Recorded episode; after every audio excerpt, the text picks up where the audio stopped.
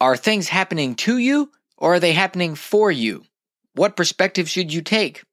The mindset we adopt can have a huge impact on how we handle what comes to us and what God can accomplish through us. On this episode, we're talking about adopting a victim mentality. We're going to talk about how that limits what God can do through you, and we're going to talk about a better approach. Let's get into it right now. This is Your Faith at Work, the show that helps you get your faith out of the church and into the world. God is on the move right now in the marketplace and culture through people just like you. You were created for influence and impact. Let's take your faith to the next level. Learn more at ryanshoward.com. And now, here's your host, Dr. Ryan S. Howard. Hey, welcome back to another episode. I'm Ryan Howard. Now, there are many reasons why adopting a victim mentality is not the best approach. Now, probably that goes without saying, but a lot of times I think that it can remain below the surface, more subconscious, or we don't actually take a thought to its full end, and so we don't get the benefit, the full benefit of actually being aware of the fact that the victim mentality is not the greatest approach. And so I want to explore that today a little bit to help you dive deeper into it. Now, to be clear, I'm not referring to actually being a victim, like in the sense of a crime, but in the sense of our mentality within daily situations. Now, of course, it's never good to take this mentality, but, you know, if there is actually something that happened, well, that's a different episode. But right now, what we're talking about is this mentality. So, first, a victim mentality limits opportunities. When we act as though we are victims, it closes the door to problem solving abilities. We just limits creative thinking. Our minds can't flow to solutions when we're fixated on the unfairness of circumstances.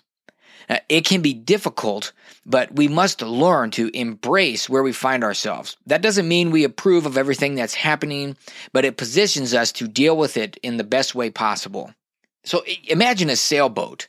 You know, they're out on the water with the crew, and the wind and the waves and everything that's happening can just wreak havoc on the sailboat. But the crew must continually adjust the sails to actually take advantage of the wind, to actually use it to their benefit. The wind isn't in control of everything that happens to the boat. The crew just responds to use the wind to get the boat where they want to go. Now, how much can God use what happens to us to get us where He wants us to go? I mean, it, just look in the Bible and just see how these circumstances that just seem insurmountable, just impossible circumstances that God ends up using to accomplish His will. Just like that. Just like that. so, so simple, but so complex. You know, we got to trust in the sovereignty of God. And the victim mentality just completely gets rid of that. You know, Jesus didn't take a victim mentality, and he was the most uh, innocent person that ever walked the face of the earth, and we know what happened to him, right? He he was crucified, but well, and we praise God because that actually led to us being able to be born again, have salvation, have eternity with God right now. So praise God for that. But Jesus wasn't a victim. He didn't see himself as a victim, and we and the apostles didn't see themselves as a victim, and we shouldn't see ourselves as a victim. We don't want to limit God the opportunities that are before us by doing that. Now, next, a victim mentality limits transformation. So, like I said, we know that God doesn't waste anything for those who love him. Romans 8:28, he uses it all for our good. If we are if we love him and are called according to his purposes. Now, if we adopt a victim mentality, it can shortcut the development that God has planned for us. There may there are things I can tell you in my work where I've been stabbed in the back, I've had people turn on me, I've had people lie and all these kinds of things, and God used it to develop me. He used it to help me do my work for him and not for man. Because if you're going to do your work for man and then you don't get that recognition or you don't get that promotion or you don't get that opportunity, well, now what? Well, praise God that we do our work for the Lord and not for man. He sees everything. And so we're not victims. God's in charge, God is sovereign. And we cannot let that mentality take over. You know, there's an aspect of our circumstances that God wants to use to shape us, but they never control us. You know, just like the sailboat crew can use the sails to get them where they want to go, God can use these opportunities to get you where He wants you to be. Now, next, a victim mentality produces the wrong focus. Adopting an attitude of victimhood goes further than just focusing on the victim. It actually places the focus on the unfairness of the situation. This focus entirely undermines what God may want to do in a situation. The, the God, that God is sovereign and He has provision for you to go through whatever comes to you. The Bible is filled with these seemingly unfair situations and circumstances, and actually clearly unfair situations and circumstances that God was able to use for His glory and even bring about His will. You know, Joseph was sold into slavery, Paul was beaten, Stephen was killed. All these are just a few examples, but each of these were used by God in incredible ways, massive ways. You know, Paul and Silas were in prison in Acts 16, verse 23 to 34. If they had been focused on the unfairness of being thrown in jail, the jailer and his family may have never been saved. But what did they do? They kept their focus on Christ. They worshiped God. They weren't sitting there kicking the dust saying, oh man, I thought we were serving God. Why are we in prison? Oh. No. They just, okay, this is what we're doing. We are serving God. We're obedient to Him. And this is where it got us. And we're going to continue worshiping. And guess what? They kept their focus on Christ. And God accomplished what He wanted to accomplish in that situation. That was the design. And God used it for His glory. That jailer and his whole family became saved. Now, these are dramatic situations. That's a dramatic example. It's not always that dramatic, but sometimes it is. But how can we know if we're going to just sit here hiding under a victim mentality? Oh, I would love to have God use me, but look at all this stuff that's going on, all the stuff that happened to me. Well, I'm not trying to make light of anything. Trust me. But there's no reason for us to stay there. We can't stay there. Once our eyes are open, we got to get out of there. We cannot keep the victim mentality. We don't want to waste the thing that God plans to use.